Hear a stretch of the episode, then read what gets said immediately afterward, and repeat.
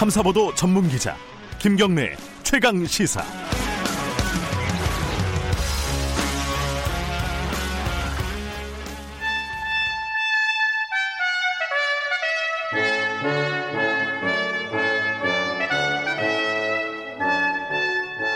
김경래 최강 시사 2부 시작하겠습니다. 어, 매주 월요일 박지원 의원과 함께하는 고품격 정치 토크 박지원의 정치의 품격 오늘은 전화로 연결하겠습니다. 민생당의 박지원 의원님 연결되어 있습니다. 안녕하세요. 네, 목포에서 전화 받습니다. 네. 어, 정치권에 뭐 얘기할 게 굉장히 많습니다. 공천이 지금 계속 진행이 되고 있기 때문에 민주당 얘기부터 먼저 좀 해볼게요. 민주당에서 어, 비례정당에 참여를 할 거냐 말 거냐 요게 결국 결론을 못 내리고 전당원 투표로 결정을 하기로 했습니다. 이거 뭐 어떤 상황이라고 보세요?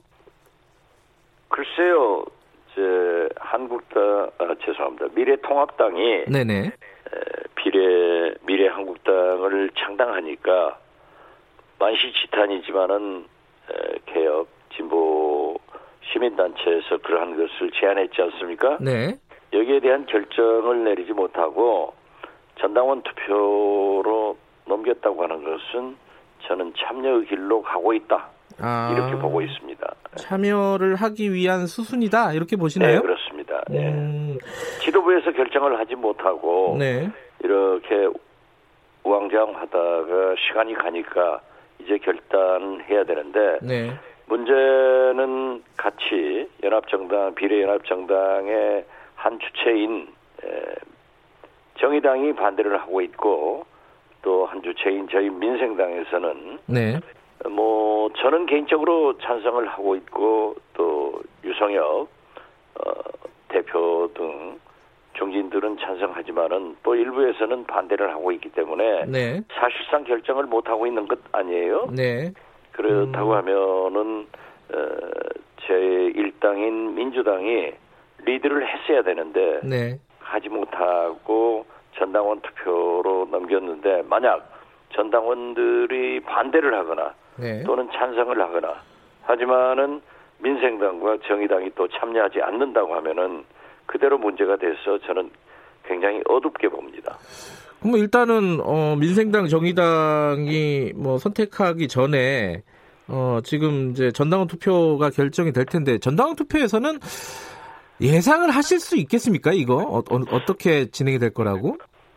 저는 에, 참여를 하자고 하는 쪽이 많을 것 같습니다. 아 그래요? 왜냐하면은 음, 실질적으로 어, 지역에서 느끼는 피부로는 네, 어, 지역구들이 그대로 그렇게 선전할 수 있는가? 네, 선전하더라도 어, 그 많은 비례대표를 어, 연동형 비례대표를 그렇게 통과시켜가지고 어, 미래통합당에 넘겨줄 수 있는가? 네, 과연 에, 진보 세력들이 총선 후 미래통합당한테 대권으로 가는 길을 그냥 아스팔트 깔아줄 수 없지 않느냐.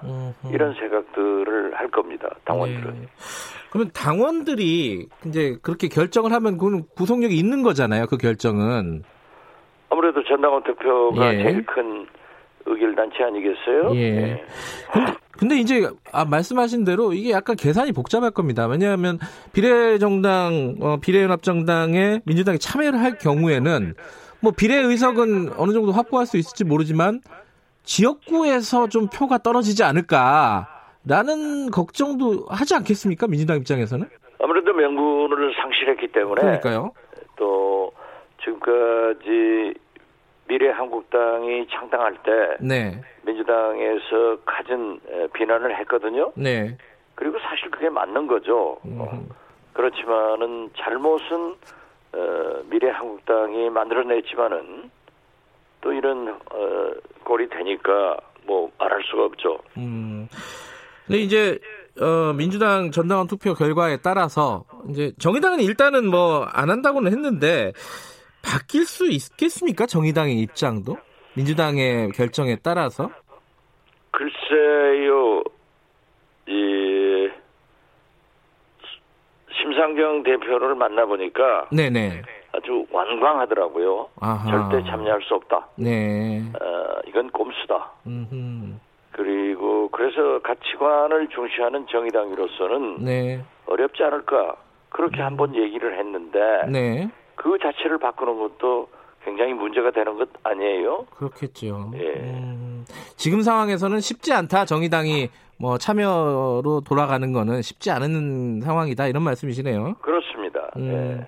아까 민생당 얘기도 잠깐 하셨는데 박지원 의원께서는 뭐 찬성 개인적으로 찬성하시지만 민생당은 뭐 결정을 해야 되는 상황이 온 거 아니겠습니까? 어떻습니까? 글쎄요, 그 결과에 따라서 이제 지도부에서 결정하겠지만은 네, 제가 알고 있기로는 유성엽 대표나 네, 천정배 전 대표 등 중진들은 민주당이 비례대표 공천을 하지 않는다는 조건이 있으면은 찬성하겠다 음, 하는 것도 있고 어, 저는 민주당이 후순으로 어, 양보를 한다고 하면은 음. 검토해볼 만 하지 않느냐 네, 이런 생각을 가지고 있기 때문에 네, 조금 더 어, 소통하고 네. 토론해서 결정되리라고 봅니다. 근데 이게 만들어지고 뭐 이게 순위를 다시 논의하는 건 또 다른 문제이긴 하지만은 만들어지면은 어 이 민주당 지지자들한테 그러니까 범여권 지지자죠. 어 어떤 효과 어느 정도의 파급력 효과를 가지게 될까 어떻게 예상하십니까? 이게 만들어진다면은 글쎄요, 그 그래도 만들어진다고 하면은 네, 에, 아직도 총선 기간이 있기 때문에 네, 유권자들은 진보 세력들은 그쪽을 선택할 겁니다. 네. 음, 그러나 저러나 뭐 지금 하도 많은 그 비례대표를 겨냥하는 정당들이 창당되고 있지 않습니까? 그러니까요. 예, 예, 어제만 하더라도 소위 정봉주, 손혜원 의원 등이 주체가 되는 열린민주당도 네, 창당됐고 네, 또 김대중 대통령 때그 직능단체 연합회가 있어요. 네, 에, 굉장히 한 700만 회원을 가지고 있는 에, 문상주 우, 회장이 주축이 돼서 직능 소상공인 당이 창당됐습니다. 네, 에, 여기도 저를 저랑 만나봤는데요. 네, 어, 굉장히 의지를 가지고 전국 조직으로 확산시키고 있고 네, 또 한편에서는 그 이용사 협회 네. 위생 단체에서도 어, 창당을 한다 음. 하고 연락이 왔더라고요. 네. 에, 그런 거 보면은 어떻게 됐든 지금 현재 이 비례대표를 겨냥해서 좋은 현상인 것 같습니다. 음흠. 자기들의 직능단체들을 에, 대표를 국회에 보내야겠다. 네. 라고 하는데 그렇다고 음. 하면은 이런 에, 미래에 에, 뭐 비례당이 많이 생겨버리면은 그런 소수를 대변하는 그런 정당들은 아마 확보하기가 굉장히 어려워질 거예요. 음. 그래서 연동형 비례대표라고 하는 것은 네. 그러한 소수 그룹들이 자기들의 이익을 대변하기 위해서 국회로 들어온다. 네. 이런 취지였는데 이제 비례당을 만들어 가지고 전부 거의 뭐 많은 의석을 독식해 버리면은 네. 그 취지가 없어지는 거죠. 네. 근데 이제 비례당에 그러니까 아까 어, 정봉주 의원 전 의원이 추진하는 열린민주당 말씀하셨는데 이게 나중에 교통 정리가 어떻게 될까요? 이 글쎄요, 그건 모르죠. 음. 에, 지금 현재 민주당과는 에, 민주당에서는 선을 긋고 있는데 네, 네. 그 뭐 정봉주 의원이나 손혜원 의원 등은 아무래도 네. 민주당과 관계가 있는 것 아니겠어요? 그렇죠. 예. 예, 그런데 또 어, 비례연합 정당을 추진한다고 하면은 거기에서 굉장히 그 유권자들이 혼선이 오겠죠. 네. 자, 미래통합당 얘기도 좀 해볼게요. 여기 공천이 거의 이제 윤곽이 다 나왔습니다. 어, 일부 빼고는. 그 TK 쪽 공천 보면 여섯 명이 컷오프가 됐어요. 네, 아주 어. 과감한 칼질을 했더라고요. 예, 이게 과감한 칼질로 평가를 하시는 겁니까? 아니면 뭐 일, 일부는 뭐 칼질은 했지만 그렇게 또 참신하지는 않은 것 같다라는 얘기도 평가도 있고 그 의원님이 보시기엔 어떻습니까? 글쎄요, 많은 분을 또 돌려막기로 하고 있고 네, 그러고 있기 때문에 그 일단 현역 의원들을 배제시킨 것은 평가를 하지만은 네, 그 공천에 대해서는 유권자들이 판단할 몫이죠. 네. 어, 그렇게 썩 훌륭한 평가는 받지 못하는 것 같아요. 어, 어. 근데 어, 눈에 좀 띄는 게요. 세보수당 출신들이 좀 중용이 됐다? 어, 그렇게 볼 수도 있을 것 같아요. 뭐, 오신환, 유이동, 지상욱, 뭐, 등등등등 많이 있습니다. 이게 일종의 그 공관위에서, 어, 이 세보수당과 이렇게 합친 거에 대한 어떤, 어, 통합의 어떤 중요성? 이런 것들을 의식하고 한 어, 공천으로 보십니까? 어떻게 보세요? 아무래도 네. 저는 자꾸 얘기를 했지만은 네. 통합을 하면서 어느 정도 지분은 약속했지 않겠어요? 네. 예, 거기에 이제 평가를 했기 때문에 네. 뭐. 다 그런 거 아니겠어요? 공천이라는 게. 다 그런 거예요. 그 이제 뭐 공천이 마무리가 된다 하더라도 이제부터 뭐 무- 불복, 공천 불복이라든가 무소속 출마라든가 이런 게 지금 계속 얘기가 나오고 있습니다. 어, 아무래도 모든 공천은 예. 에, 당사자들 공천 받은 사람은 잘했다고 하지만은 네. 컷오프 혹은 에, 바뀐 사람들은 불만이 있고 예. 거기에서는 다른 당으로 간다거나 혹은 무소속 출마를 하는 것이 에, 있죠. 음. 예, 예컨대 이제 오선 이주영 의원, 그 재선 김한표 의원 이런 분들은 무소속 출마할 거로 보십니까? 저는 출마하리라고 봅니다. 아, 그러세요. 홍준표 전 대표는 어떻게 갈 것 같으세요? 어디로 출마를 할 것 같다는 게 지배적인 예상인 것 같은데 어디냐가 또 중요하잖아요. 저는 자꾸 말씀드렸지만은 네. 홍준표 전 대표가 그대로 사라질 분은 아닙니다. 아, 네네. 예, 그렇기 때문에 저는 출마하리라고 보고 네. 아무래도 지금 현재까지는 명분상 양산에서 오늘 기자회견 한대죠. 네. 그런다고 하면은 양산 빠이 음, 고향 음. 저는 어쩐지 대구로 갈 것 같습니다. 대구로요? 네, 네. 음. 아, 창녕, 밀양 이쪽이 아니라 대구로 갈것그 같다는 말씀이세요? 고향 창녕 밀양 그쪽 아니면은 네. 대구로 갈 것 같은데 음. 저는 에, 대구로 가서 네. 어, 정면으로 소위 그 미래통합당의 심장인 네. TK에서 음. 공천의 부당함을 시민들에게 호소한다고 하면은 음. 이 TK에서는 많은 친박들이 칼질도 당했지만은 네. 또 굉장히 혼란스러워요. 네. 친박들이 또 공천도 많이 받았어요. 네. 그렇기 때문에 그러한 것들을 심판하면서 음. 당당하게 대결하지 않을까 음. 그런 생각 같습니다. 이거는 좀 얘기를 들으신 게 있으신 모양인데요. 이렇게 자신 있게 말씀하시는 거 제가 보니까 지금 목포에 있는데 어떻게 무슨 전화 한 적도 없고 어떻게 들었겠어요. 대구 어디로 갈 것 같습니까? 거기까지만. 그 전에 달성군 예. 위원장을 했잖아요. 예, 예. 예. 아, 그쪽 달성 쪽으로 갈 것 같다. 네, 네. 예. 알겠습니다. 김태호 전 지사는 어 이분도 이렇게 사라질 분이 아니라고 보십니까? 김태호 전 지사는 네. 뭐 무소속으로 자기 고향 찾아간다고 했으니까 네, 네. 원래 고향 아니에요? 예. 어, 그렇기 때문에 그 자리에서 무소속 나오겠죠. 승산이 얼마나 될지 예상을 하신다면요. 글쎄요. 그렇게 승산은 높지 않을 겁니다. 아, 그래요? 아, 알겠습니다. 어, 다른 얘기 잠깐 여쭤볼게요. 그, 박근혜 전 대통령 옥중 편지, 지난주에 이제 쓱 나왔습니다. 이게 공천에 영향을 줬다고 보십니까?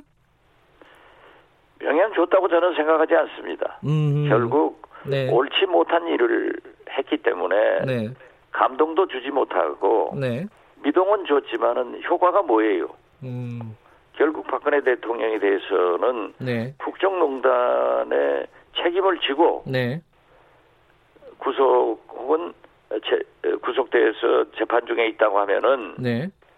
먼저 반성과 사과를 해야지 네.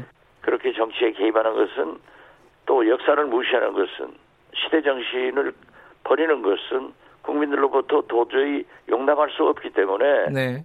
저는 처음부터 이건 잘못이다 음, 했는데 역시 국민은 굉장히 현명한 것 같습니다. 그러니까 감동도 주지 못했고 미동만 좀 줬을 뿐이다. 그런데 무슨 계산으로 지금 어, 편지를 공개를 했을까요? 이게 왜냐하면은 박근혜 전 대통령이 그래도 지난 한 20여 년전 선거의 여왕 뭐 이런 얘기도 많이 듣지 않았습니까? 무슨 계산이 있었을 텐데요, 이게. 글쎄요, 제가 그 박근혜 사신이 공개됐을 때 네, 아직도 박근혜는 선거의 여왕이다. 네, 나는 TK를 움직일 수 있다. 음흠, 하는 것을 과시했지만은 네, 과연 에, 김영호 공관위원장이 어떻게 할까? 네, 근데 그렇게 큰 영향을 받지 않은 것 같아요. 네. 오히려 거듭, 거듭 말씀드리지만은 보수 대통합은 이루어지지 않고 네. 어, 보수 분열에 고착화를 더 시키고 있다. 음. 지금 다 아전 인수하고 있잖아요. 네. 거기에다 메신저인 유영아 변호사는 미래 한국당에다 공천 신청한다고 하면은 네. 그 자체가 코미디 아니에요? 음흠.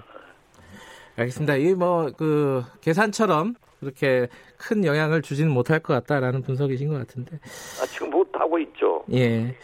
자, 코로나 얘기도 잠깐 해야 될 것 같습니다. 코로나 얘기 하기 전에 이 지금 코로나 사태가 진행이 되면서 이재명 경기도지사의 어떤 지지율이라고 할까요? 이게 굉장히 많이 올랐습니다. 이 어, 뭐, 구체적인 숫자는 얘기하면 좀 복잡해지니까, 뭐, 이낙연 전 총리에 이어서, 뭐, 차이는 좀 있지만, 황교안 대표를 넘어선 이런 숫자가 나왔습니다. 이 어떻게 보십니까, 이거는?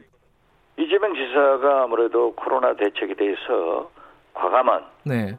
그런 대책을 내놓고 집행하니까 네. 국민들의 불안이 역시 이런 위기 때는 저렇게 과감하고 어, 한 그러한 대책을 집행하는 그런 지도자가 필요하다 그런 생각에서 2위로 꽁충 올랐고 상당히 긍정적 효과를 받고 있다 저는 그렇게 봅니다. 예를 들어 뭐 종교 집회 전면 금지, 긴급 명령 이런 것들을 검토해야 된다. 이게 이재명 지사의 얘기인데 이게 좀 어, 과한 포퓰리즘이 아니냐 이런 비판도 있어요. 이건 어떻게 보십니까? 과한 포퓰리즘이라고도 볼 수 있겠지만은 네. 지금 현재 코로나 19 네. 환자들이 급증할 때 네. 국민들은 그러한 조치를 바랬기 때문에 나타나는 거죠. 음, 국민들이 바라는 부분들을 얘기했기 때문에 지지율이 올라간 것이다. 그렇습니다. 예. 음. 근데 이 코로나 사태에서 또 눈에 띄는 정치인이 한 명 있었습니다. 안철수 대표. 어, 지, 그 국민의당 지지율이 꽤 올랐어요. 어, 뭐그 덕분인지는 뭐, 뭐 분석을 해봐야겠지만은 어떻게 보세요? 지금 뭐 한참 그 봉사활동 하고 있고 이게 어, 꽤 어떤 국민들에게 와, 와닿는 어떤 느낌인 것 같기도 하고 어떻게 평가하십니까? 안철수 대표가 부인 김미경 교수와 함께 의사 아니에요? 네네. 그 정치를 하면서도 그렇게 어, 대구 시민들이 어려움을 느끼는데 의사로서 묵묵히 봉사하는 모습을 보고 네. 어, 정치인이 국민과 함께 네. 생활할 수 있는 그런 감동을 느꼈겠죠. 음. 그래서 저는 안철수 전 대표가 아주 잘하고 있다 네. 이렇게 생각합니다. 사실상 지금 그 국민의당은 선거운동 그 지역구는 안 내기로 했고 이 선거운동을 안 하는 분위기지 않습니까? 이 이거는 어떤 전략이라고 보십니까? 지금 현재 선거운동을 할 수는 없는 그런 음. 기간이기 때문에 네, 저는 안철수 대표가 그렇게 대구에서 네. 부부가 봉사하는 그것도 묵묵히 정치적 음. 발언을 하지 않고 하는 것 자체가 선거운동이라고 봅니다. 음, 어쨌든 그것들이 어, 어떤 감동을 좀 일정 부분 주고 있다. 뭐 이런 아, 이런 그렇죠. 국민에게 잔잔한 감동을 음. 주고 있고 네, 어, 누구나 안철수 대표가 하는 일에 대해서 네, 뭐 쇼다 어, 네. 이런 정치적으로 공격도 못 하잖아요. 음, 다른 일을 하기 때문에 그러는 거죠. 네, 알겠습니다. 오늘 여기까지 듣겠습니다. 고맙습니다. 네, 감사합니다. 정치의 품격 박지원 의원이었습니다.